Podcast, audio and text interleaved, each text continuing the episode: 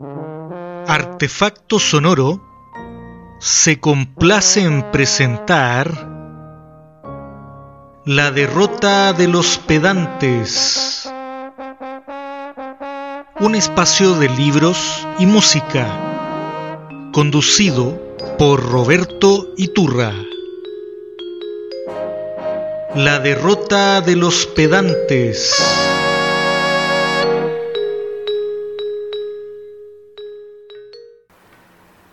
Bienvenides, bienvenidas y bienvenidos al capítulo 18 de La derrota de los pedantes, un espacio de libros y de música que se transmite a través de las antenas góticas de Artefacto Sonoro Radio, una radio para oídos diferentes. Recuerden que pueden visitar la página www.artefactosonoro.com y volver a escuchar los capítulos anteriores de este y otros programas en la sección de Spotify. Así nos escucha mientras estudia, trabaja, hace labores domésticas, etcétera, etcétera. Para este capítulo hemos preparado con el equipo de la derrota de los pedantes un programa digno de ser grabado en un cassette de 45 minutos con cinta de cromo, ya que hablaremos acerca de uno de los escritores indispensables a la hora de iniciarse en mundos literarios en los que predomina lo extraño. ¿Quién no tuvo que leer en la escuela clásicos como El gato negro o El corazón delator? Clásicos imperecederos pertenecientes al nuevo escritor favorito de esta noche. Por supuesto que estamos hablando del gran Edgar Allan Poe, escritor estadounidense que vivió entre 1809 y 1849. Quizá uno de los escritores por los que más apostamos quienes nos interesamos en promover el gusto por la lectura ya que es un as bajo la manga todo ese conjunto de relatos aparecidos principalmente entre principios de los años de 1830 y 1845.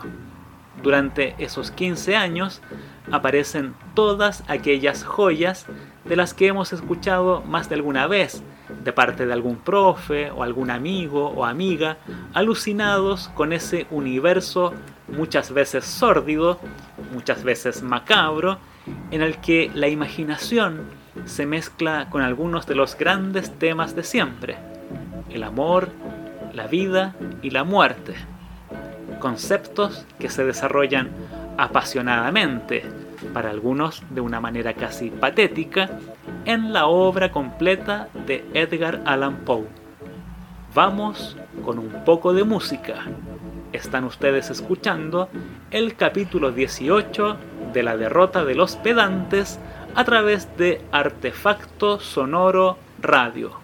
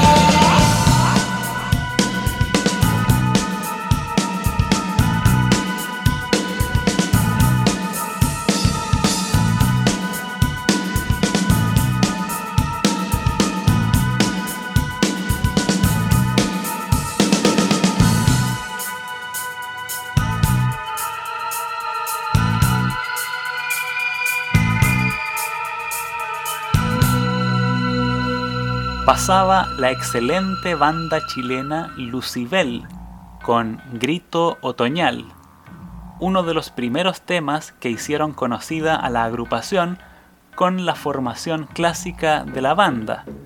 Claudio Valenzuela en voz y guitarra, Marcelo Muñoz en el bajo, Gabriel Viglianzoni en teclados y Francisco González en la batería. Este tema apareció como extra en el disco Peces de 1995. Gran trabajo musical aquel. Y bien, mucho se ha dicho acerca de la vida de Poe, hijo de un actor y una actriz. Al parecer, la madre fue una tremenda artista muy solicitada. En cambio, el padre no tenía ningún brillo. Al igual que en otras vidas de escritores, el padre abandona a la familia y la madre morirá no mucho tiempo después, cuando Poe aún no cumplía tres años. Fue protegido, ya que nunca se concretó una adopción legal, por una familia de la clase alta en Virginia, estado del sureste de Estados Unidos, donde se dice que el pequeño Edgar escuchó algunas historias llenas de magia y fantasía que contaba la servidumbre afrodescendiente de su hogar adoptivo y que podrían haber influido en su futura producción literaria. También se ha señalado que John Allan, su padre sin papeles, quien se dedicaba a distintas actividades comerciales, fue indirectamente un mediador entre Edgar y el mundo de la literatura al entregarle periódicamente revistas inglesas y escocesas, las que incluían relatos góticos y lo mejor de la poesía romántica. Probablemente el Edgar leyó a Percy Shelley, Goethe, Lord Byron o William Blake. Quién sabe si también leyó Frankenstein de Mary Shelley. en 1826, ingresa en la Universidad de Virginia, donde cursaría solo ese año. A pesar de ser un estudiante prodigioso, el joven Edgar era un revoltoso terrible de marca mayor, que junto con una incipiente afición al alcohol que lo acompañaría hasta el final de sus días, se endeudaba para intentar tener un nivel de vida idéntico al de sus compañeros, quienes provenían todos de familias con mucho dinero. Su padre postizo, con quien no tenía muy buena relación, digámoslo, le pasaba la plata justa para sus gastos. Tiempo después, ingresaría en una academia militar donde duraría medio año. ¿Se imaginan a Poe haciendo sentadillas y poniéndose firme? Raro, ¿no? Yo, yo no me lo imagino tanto así. Aunque haciéndolo en broma, por supuesto que sí, porque era gracioso Edgar. ¿Por qué sigue siendo tan atractivo este escritor nacido hace más de 200 años? Ese famoso retrato que exhibe una mirada algo triste, un semblante pensativo, se mezcla con algunos testimonios de primera fuente, como el de Mary de Veró, una de las mujeres de las que nuestro escritor se enamoró. La María, al parecer, no le dio mucha bolilla. ¿Qué dijo esta chica acerca de nuestro querido Edgar?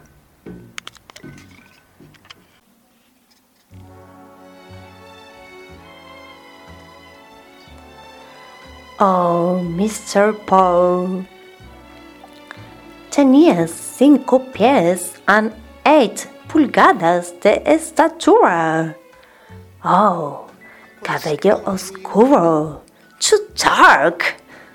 Usaba muy largo peinado hacia atrás. Like students, you know. Oh, su cabello fino. Como seda. I love it.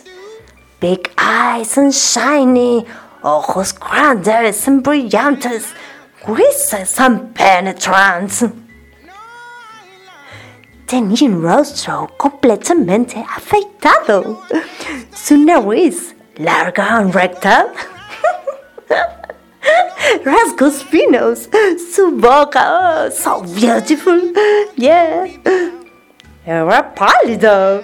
The like the olivo, you know. Uh, miraba triste and melancholic.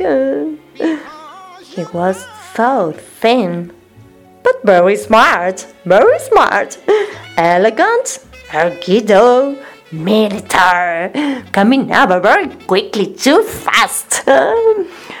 Uh, lo más encantador eran sus modales. He was so elegant. Oh, Mr. Poe. Miraba a alguien, parecía leer los pensamientos. Tenía voz elegante y musical, um, eh, no profunda, no.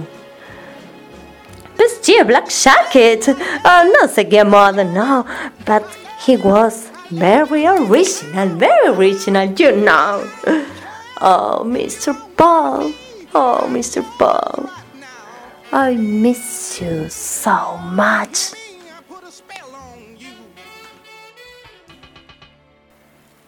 Yo creo que a la María le gustaba el Edgar. Esa descripción es pura admiración. Yo saqué la cuenta de esos 5 pies y 8 pulgadas gracias a Google y Edgar Allan Poe medía aproximadamente un metro setenta, si es que no me falló la calculadora. O sea, era como yo, ni tan alto ni tan petizo, un ser normal. Al parecer Lovecraft era más grandote, era gigante. En las fotos se ve flaco y enorme, el para algunos sucesor de Poe. ¿Quién sabe si sus medidas anatómicas no tendrán que ver con lo medido en uno y lo desmedido en el otro escritor? Mesura y desmesura. Vamos con un poco más de música. Estamos en la derrota de los pedantes a través de www.artefactosonoro.com.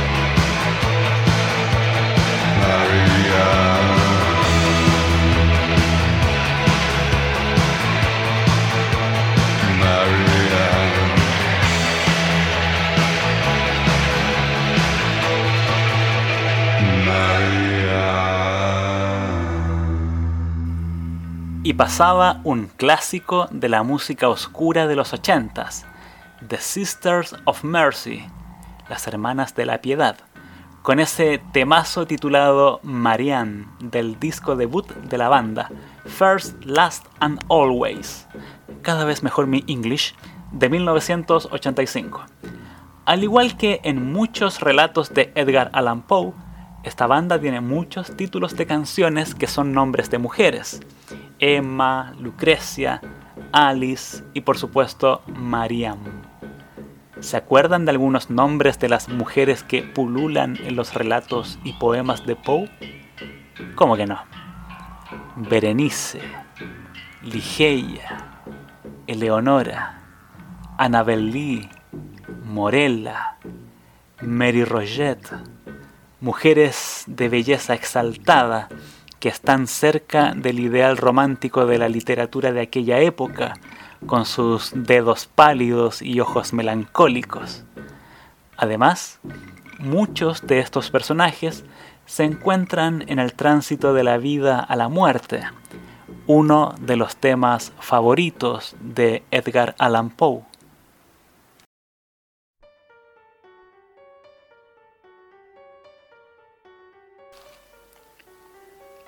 Había transcurrido la mayor parte de la noche terrible y la que estuviera muerta una vez más se movió, ahora más vigorosamente que antes, aunque surgiera de una disolución más espantosa e irreparable que las demás. Hacía rato que yo había cesado de luchar y de moverme, y permanecía rígidamente sentado en la silla, víctima indefensa de un torbellino de violentas emociones, de las cuales el temor reverente era quizás la menos terrible, la menos desgastante. El cuerpo, repito, se movió, y ahora más vigorosamente que antes. Los colores de vida florecieron con insólita energía en el semblante, los miembros se aflojaron, y salvo por los párpados, todavía pesadamente apretados, y por las vendas y paños mortuorios que daban un aspecto sepulcral a su figura, pude haber soñado que Rowena había, sin duda, sacudido por completo las cadenas de la muerte. Pero si ni siquiera entonces acepté del todo esa idea, ya no pude dudar más cuando aquel ser amortajado se levantó de la cama a tientas, con paso débil, los ojos cerrados y el aspecto del que está confundido en un sueño, y avanzó con osadía, palpablemente, hasta el centro del cuarto.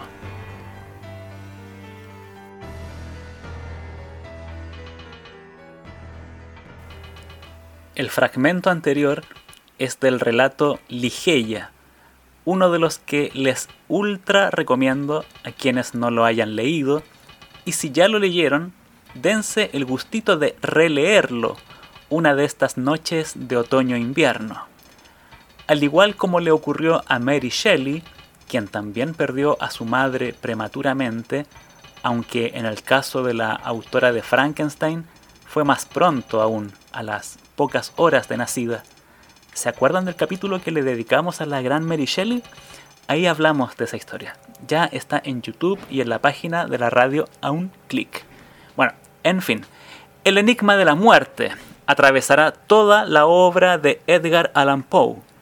Desde el miedo a ser enterrado vivo, el miedo a una enfermedad incurable, el asesinato, hasta la posibilidad de regresar de la muerte, o como en el caso del personaje Ernest Valdemar, del relato La verdad sobre el caso del señor Valdemar, estar en un limbo hipnótico, con un pie en la vida y con otro en la muerte.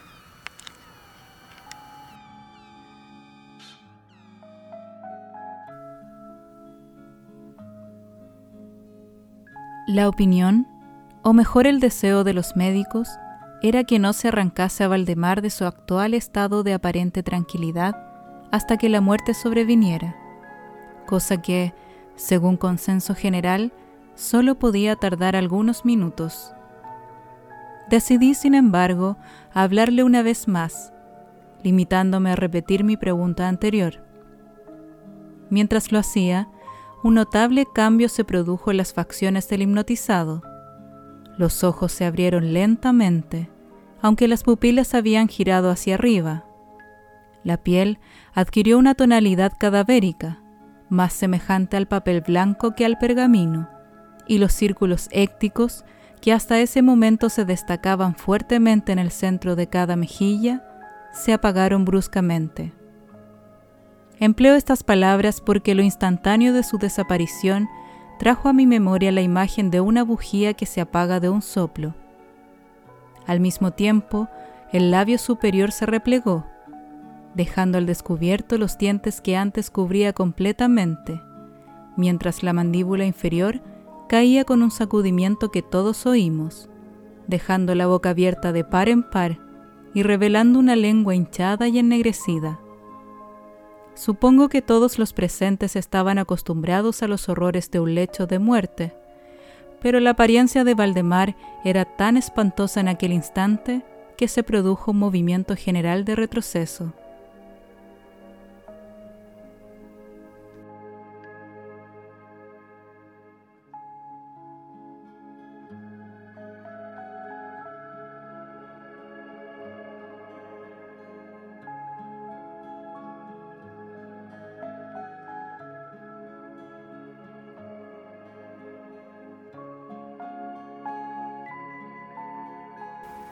El extraño hipnotizador de la verdad sobre el caso del señor Valdemar, quizá un heredero de Víctor Frankenstein, como también lo será más tarde el famoso Dr. Jekyll de El extraño caso del Dr. Jekyll y Mr. Hyde de Robert Louis Stevenson, es parte de una llamativa galería de excéntricos personajes que tendrán como idea fija su dominio en las más diversas áreas del conocimiento. En esta galería aparece el aventurero Hans Pfahl, del relato largo Aventuras sin par de un tal Hans Pfahl. ¿Qué título? Se trata de un fabricante de fuelles que se encuentra en la quiebra. Luego de leer o devorar un libro de ciencia, decide construir un globo para huir de sus acreedores. Historia al borde del surrealismo cuando todavía no aparecía este concepto. Ojo, aquel viaje de Hans Pfahl podría evocar ciertamente a alguna historia de Julio Verne, pero la vuelta al mundo en 80 días y 5 semanas en globo aparecieron por lo menos 15 años después de la muerte de Poe. Otro relato del autor, que es mucho más popular que el que recién les mencioné, es El escarabajo de oro, quizá uno de los que instaló algunos personajes que aparecerán una y otra vez en las novelas de aventuras de otros escritores con los típicos personajes. El genial y obsesivo que lo resuelve todo. Su ayudante, valiente aunque algo torpe. Y por supuesto, el escéptico que nunca falta y trata de tener los pies firmes en la tierra. El escarabajo de oro se desarrolla en una isla. Hay un mapa que debe ser descifrado para localizar un tesoro enterrado y se mencionan vidas de piratas. Me imagino, querides radioescuchas, que se acordaron de algún otro libro o película con lo que les detallo, ¿o no?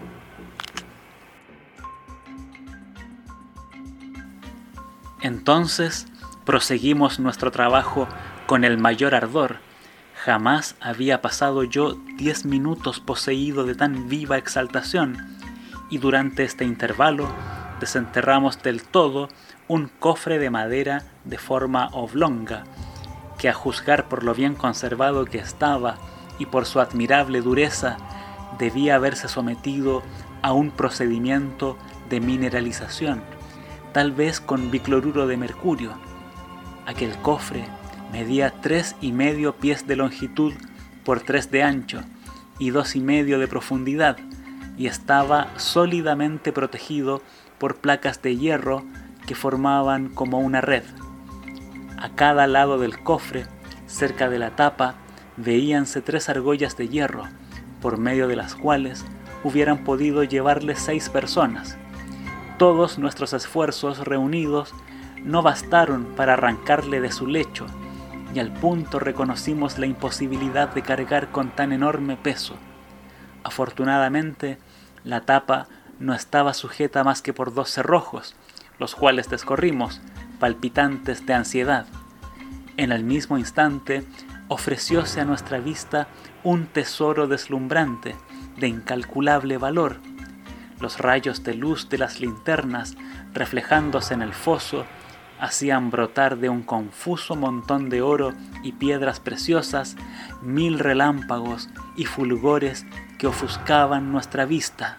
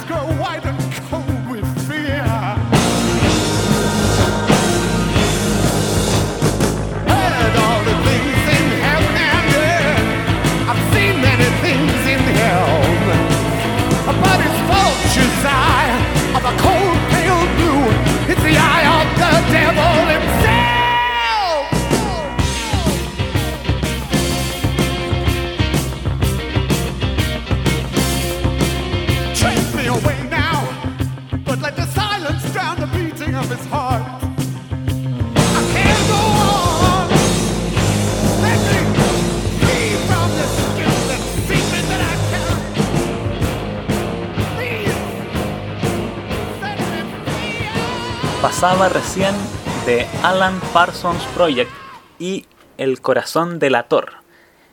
Esta banda sacó en 1976 un disco conceptual que toma algunos relatos de Poe y los musicaliza. Al término de este programa, búsquenlo y escúchenlo. Por ahora van de fondo algunos instrumentales. Antes de la canción les compartí un fragmento de El escarabajo de oro, uno de los más entretenidos y a la vez complejos relatos de Poe. Yo no voy a dar mayores pistas, solo espero lograr un poquito de entusiasmo para leerlo. Pues ya pues, a ver cómo va el entusiasmo. ¿Están descargando los cuentos de Poe? Mañana pasen a alguna librería y pregunten qué tienen del maestro. Hay ediciones muy baratas.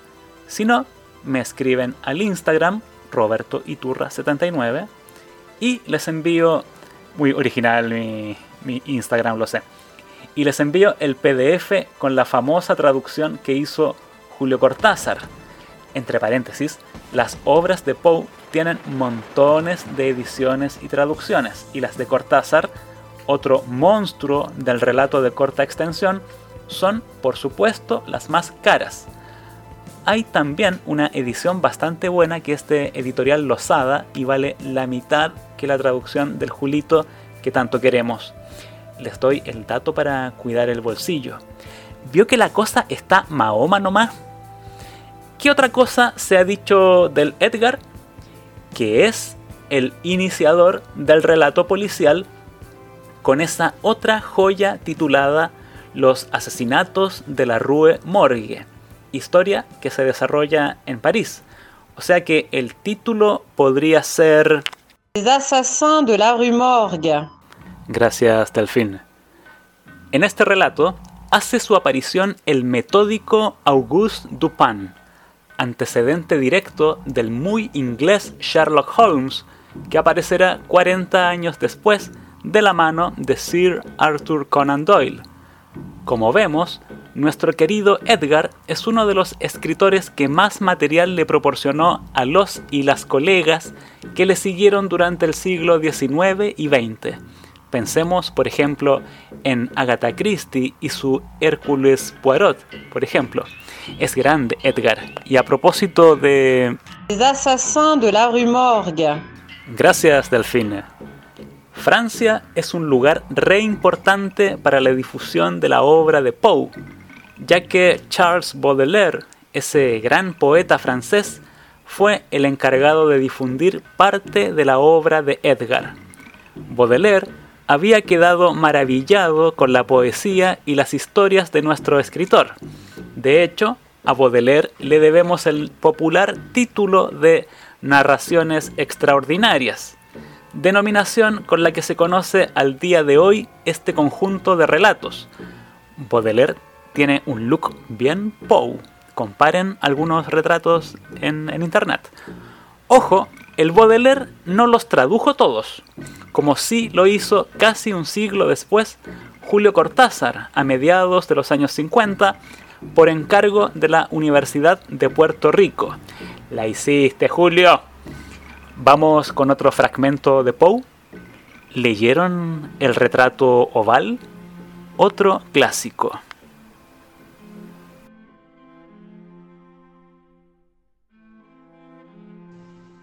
Era una joven de peregrina belleza, tan graciosa como amable, que en mal hora amó al pintor y se desposó con él. Él tenía un carácter apasionado, estudioso y austero, y había puesto en el arte sus amores. Ella, joven, de rarísima belleza, toda luz y sonrisas, con la alegría de un cervatillo, amándolo todo, no odiando más que el arte, era su rival, no temiendo más que la paleta, los pinceles y demás instrumentos importunos que le arrebataban el amor de su adorado. Terrible impresión causó a la dama oír al pintor hablar del deseo de retratarla. Mas era humilde y sumisa y sentóse pacientemente durante largas semanas en la sombría y alta habitación de la torre, donde la luz se filtraba sobre el pálido lienzo solamente por el cielo raso. El artista cifraba su gloria en su obra, que avanzaba de hora en hora, de día en día. Y era un hombre vehemente, extraño, pensativo, y que se perdía en mil ensueños, tanto que no veía que la luz que penetraba tan lúgubremente en esta torre aislada secaba la salud y los encantos de su mujer, que se consumía para todos, excepto para él. Ella, no obstante, sonreía más y más, porque veía que el pintor, que disfrutaba de gran fama, experimentaba un vivo y ardiente placer en su tarea, y trabajaba noche y día para trasladar al lienzo la imagen de la que tanto amaba, la cual de día en día tornábase más débil y desanimada. Y en verdad, los que contemplaban el retrato comentaban en voz baja su semejanza maravillosa, prueba palpable del genio del pintor y del profundo amor que su modelo le inspiraba. Pero al fin, cuando el trabajo tocaba su término, no se permitió a nadie entrar en la torre, porque el pintor había llegado a enloquecer por el ardor con que tomaba su trabajo y levantaba los ojos rara vez del lienzo, ni aún para mirar el rostro de su esposa. No podía ver que los colores que extendía sobre el lienzo borrábanse de las mejillas de la que tenía sentada a su lado. Y cuando muchas semanas hubieron transcurrido y no restaba por hacer más que una cosa muy pequeña, solo dar un toque sobre la boca y otro sobre los ojos, el alma de la dama palpitó aún como la llama de una lámpara que está próxima a extinguirse. Y entonces el pintor dio los toques y durante un instante quedó en éxtasis ante el trabajo que había ejecutado. Pero un minuto después, estremeciéndose, palideció intensamente herido por el temor y gritando con voz terrible, En verdad esta es la vida misma. Se volvió bruscamente para mirar a su bien amada. Estaba muerta.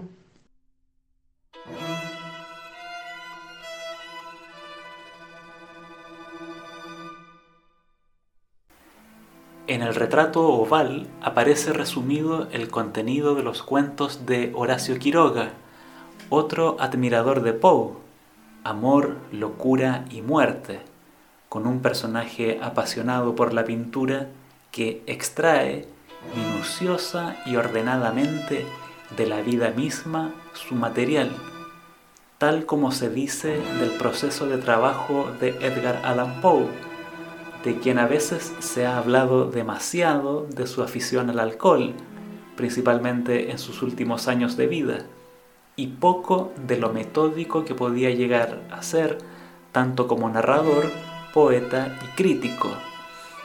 ¿Qué diría Poe de esta crisis sanitaria que estamos viviendo? Él, que escribió un cuento de antología titulado La máscara de la muerte roja.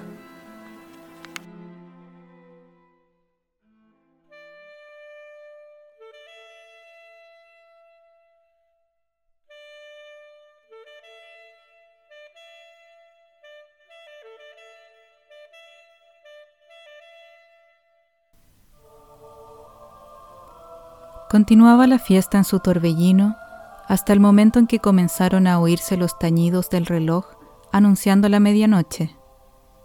Cayó entonces la música, como ya he dicho, y las evoluciones de los que bailaban se interrumpieron, y como antes, se produjo en todo una cesación angustiosa. Mas esta vez el reloj debía tañer doce campanadas, y quizá por eso ocurrió que los pensamientos invadieron, en mayor número, las meditaciones de aquellos que reflexionaban entre la multitud entregada a la fiesta. Y quizá también por eso ocurrió que antes de que los últimos ecos del carrillón se hubieran hundido en el silencio, muchos de los concurrentes tuvieron tiempo para advertir la presencia de una figura enmascarada que hasta entonces no había llamado la atención de nadie y habiendo corrido en un susurro la noticia de aquella nueva presencia, alzóse al final un rumor que expresaba desaprobación, sorpresa y finalmente espanto, horror y repugnancia. En una asamblea de fantasmas como la que acabo de describir, es de imaginar que una aparición ordinaria no hubiera provocado semejante conmoción. El desenfreno de aquella mascarada no tenía límites, pero la figura en cuestión lo ultrapasaba e iba incluso más allá de lo que el liberal criterio del príncipe toleraba. En el corazón de los más temerarios hay cuerdas que no pueden tocarse sin emoción. Aún el más relajado de los seres, para quien la vida y la muerte son igualmente un juego, sabe que hay cosas con las cuales no se puede jugar. Los concurrentes parecían sentir en lo más hondo que el traje la apariencia del desconocido no revelaban ni ingenio ni decoro. Su figura, alta y flaca, estaba envuelta de la cabeza a los pies en una mortaja. La máscara que ocultaba el rostro se parecía de tal manera al semblante de un cadáver ya rígido, que el escrutinio más detallado se habría visto en dificultades para descubrir el engaño. Cierto, aquella frenética concurrencia podía tolerar sino aprobar semejante disfraz. Pero el enmascarado se había atrevido a asumir las apariencias de la muerte roja. Su mortaja estaba salpicada de sangre y su amplia frente, así como el rostro, aparecían manchados por el horror escarlata.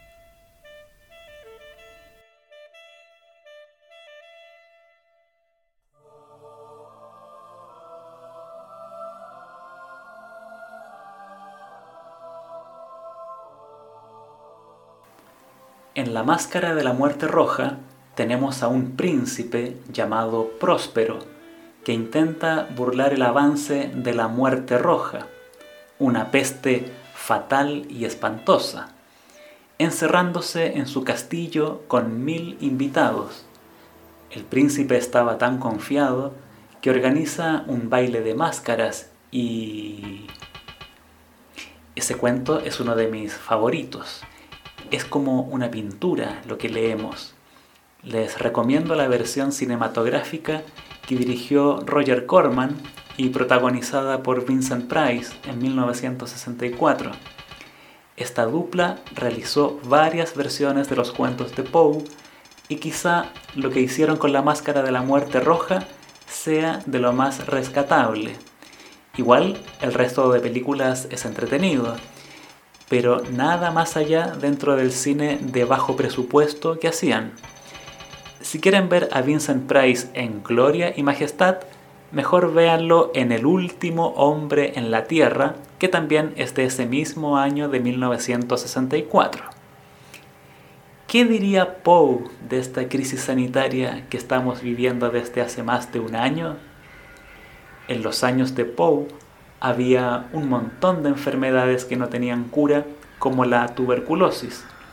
A consecuencia de este mal, nuestro escritor queda viudo luego de un matrimonio que duró casi 12 años. Recordemos que Poe se casó con su prima Virginia cuando ésta tenía apenas 13 años, algo que hoy nos parece escandaloso, pero que en el estado de Maryland en las primeras décadas del siglo XIX se consideraba legal. Edgar nos dejó un poema que escribió durante los últimos días de su esposa, Annabel Lee.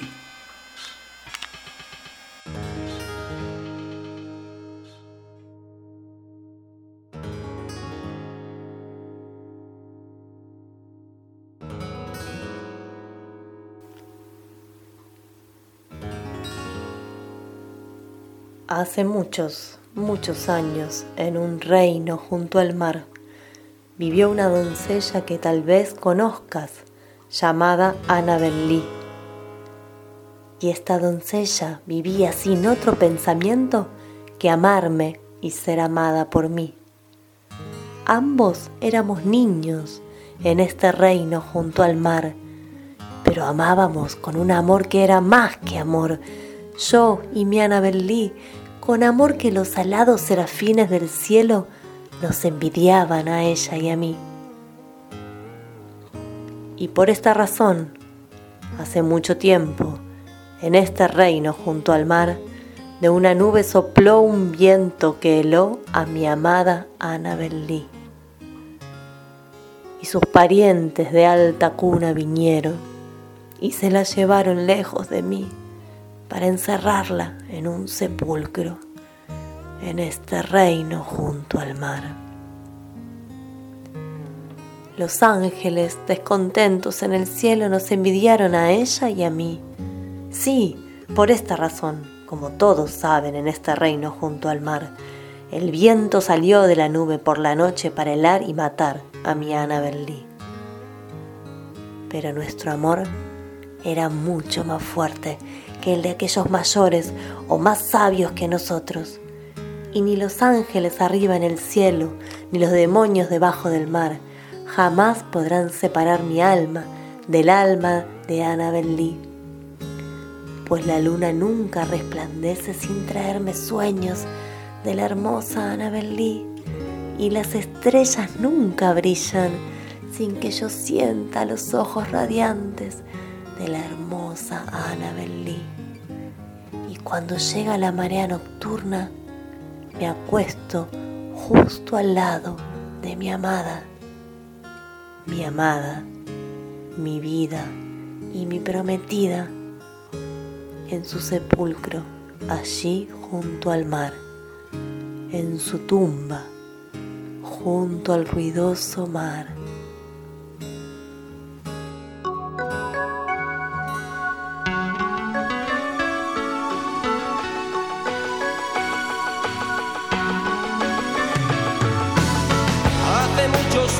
Muchos, años en un reino al mar.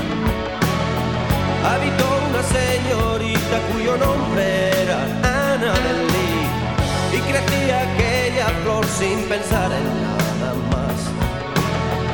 En amar y ser amada, ser amada por mí. Éramos solo dos niños más tan grande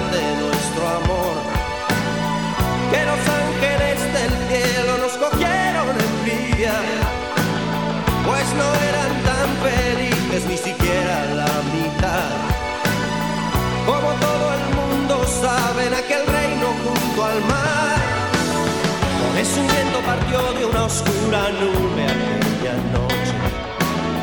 Para el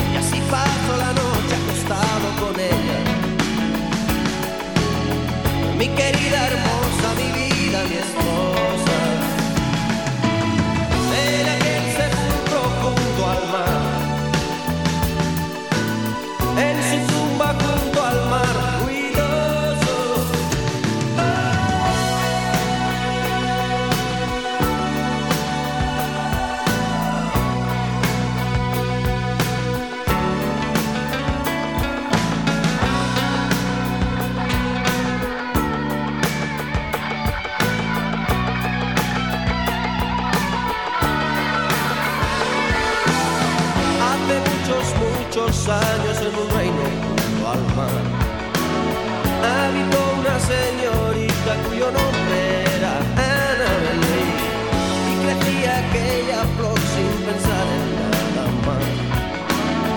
Que en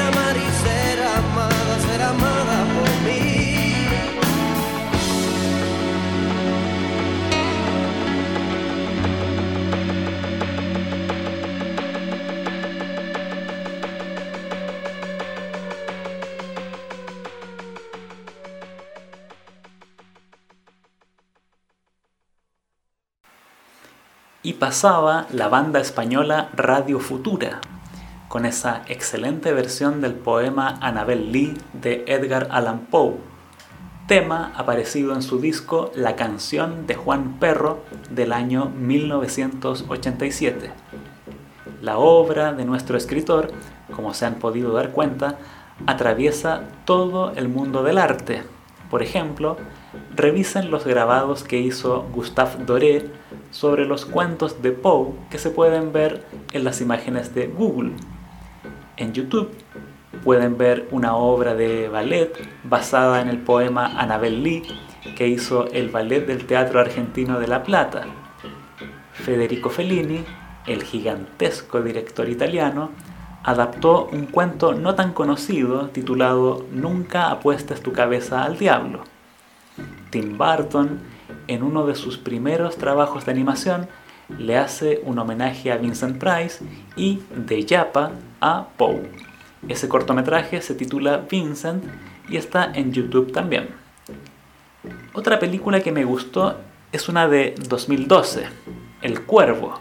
No la confundan con esa otra, El Cuervo, con Brandon Lee, que es de los años 90. En El Cuervo, que protagoniza John Cusack, en el papel de Edgar Allan Poe, hay una serie de inexplicables crímenes que serán resueltos por...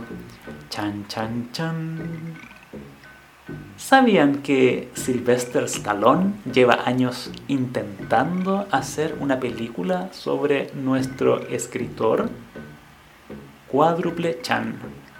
Por supuesto que quienes se llevan todos los aplausos en cuanto a homenajes hechos al gran Edgar son los Simpsons, lo que demuestra lo arraigado de Poe a la cultura popular gringa. Entre otros han aparecido El corazón delator, La caída de la casa Usher y, por supuesto, la obra máxima de Edgar Allan Poe, El cuervo.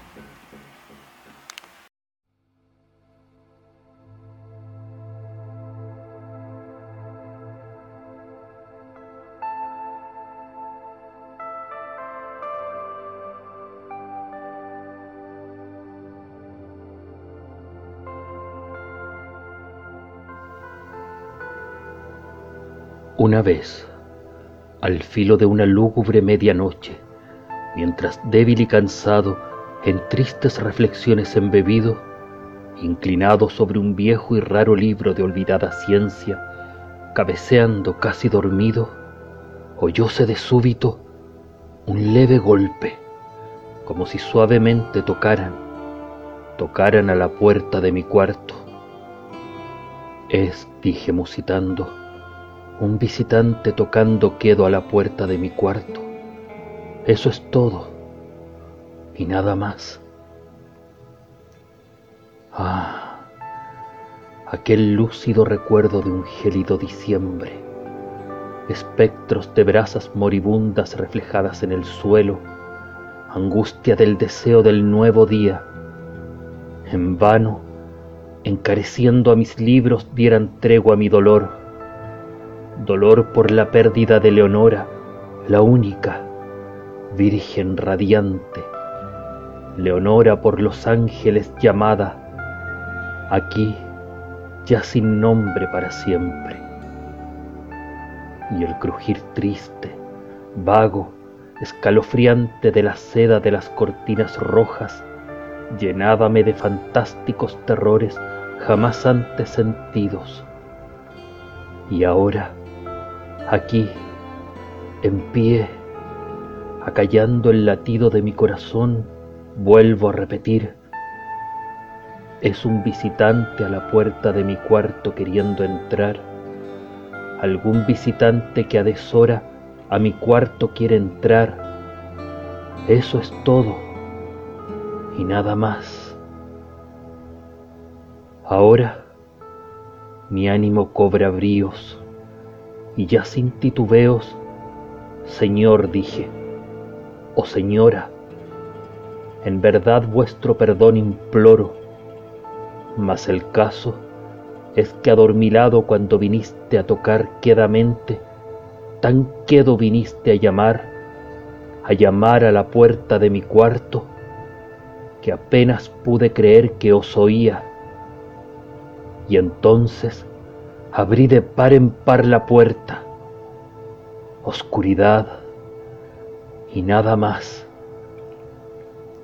Escrutando hondo en aquella negrura, permanecí largo rato atónito, temeroso, dudando, soñando sueños que ningún mortal haya atrevido jamás a soñar.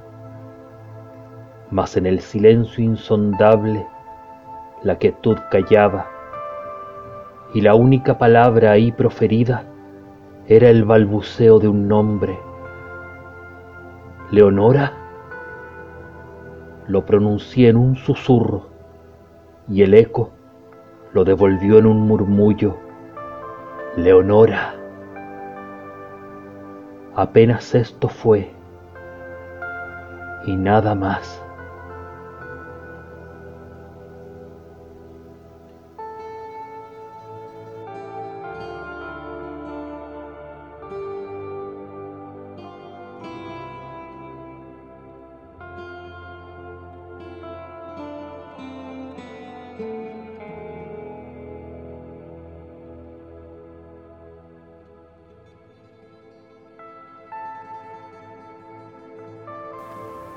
Baudelaire decía acerca de El Cuervo, poema singular entre todos, se desenvuelve a partir de una palabra misteriosa y profunda, terrible como el infinito, que millares de bocas crispadas han repetido desde el comienzo de las eras y que por un trivial hábito de desesperación, más de un soñador ha escrito sobre la esquina de su mesa para probar su pluma.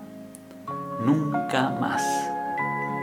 De esta idea, fecundada por la destrucción, es reemplazada desde lo alto hasta el fondo y la humanidad, desperezada ya, acepta voluntariamente el infierno para escapar a la irremediable desesperanza contenida en esta palabra.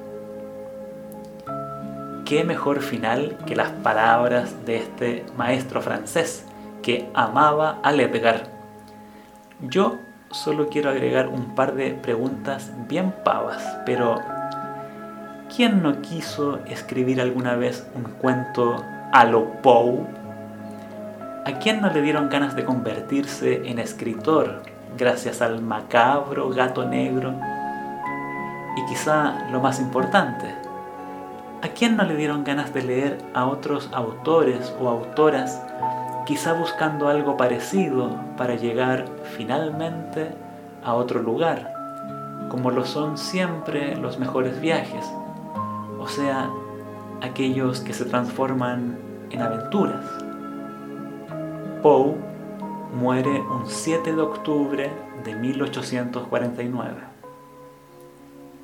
En el capítulo de esta noche participaron Rosario Ferreiro, Catherine Pinto, Delfín Jutier, Julia Beatriz Palkiewicz y Maximiliano Meneses.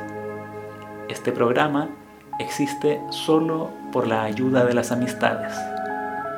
En la puesta al aire, el señor Juan Ugalde. Yo soy Roberto Iturra. Terminaremos con una canción de electrodomésticos. Canción Azul. Muy buenas noches.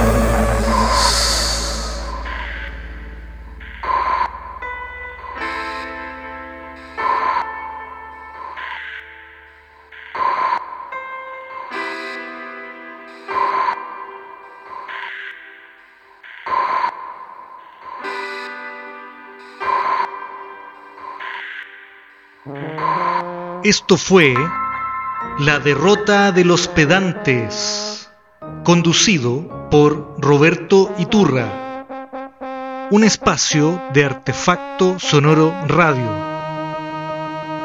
La derrota de los pedantes.